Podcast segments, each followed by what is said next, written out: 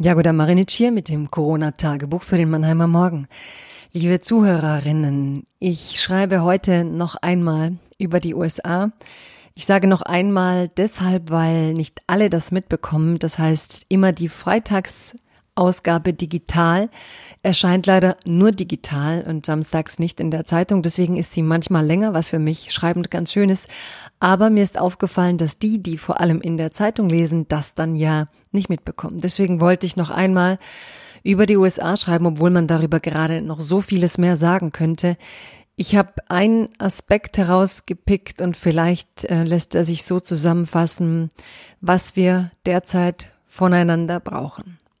Liebes Corona-Tagebuch, liebe Leserinnen Leser, liebe Zuhörerinnen und Zuhörer. Der Freitag ist für dieses Tagebuch immer ein digitaler Freitag. Das heißt, manchmal stehen Themen, die mir wichtig sind, nicht in der Zeitung.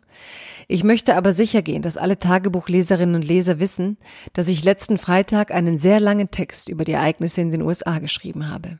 Man kann ihn wie jeden Tag auch als Podcast nachhören und an dieser Stelle sei mir auch mal erlaubt zu sagen, dass im Online-Team des Mannheimer Morgens Menschen sitzen, die mitten in der Krise die unterschiedlichsten Hörformate hergestellt haben und es wäre schön, wenn Sie auch die gesprochenen Kolumnen mitbekommen.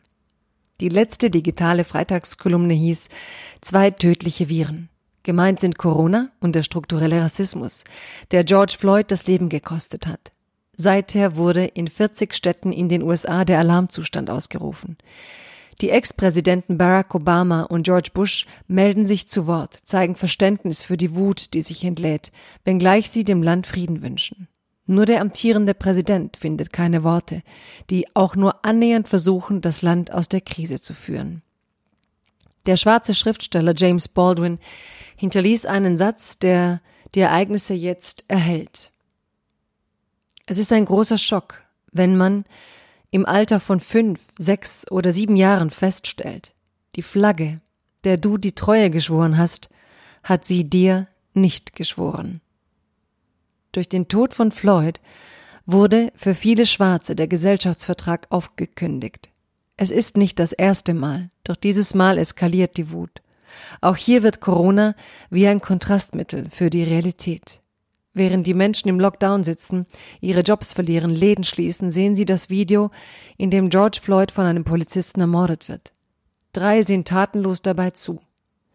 In dieser stillgelegten Welt, voller Verunsicherung über das Morgen, wirkt dieses Unrecht wie der letzte Schlag, den es braucht. In einem Video sieht man ein junges, weißes Mädchen, das sich vor einem protestierenden schwarzen Jungen stellt, als Polizisten im Park bedrohlich auf ihn zugehen. Je näher sie kommen, desto näher bleibt das Mädchen bei dem schwarzen Jungen stehen. Das ist es, was die Menschen jetzt brauchen. Bleiben Sie gesund.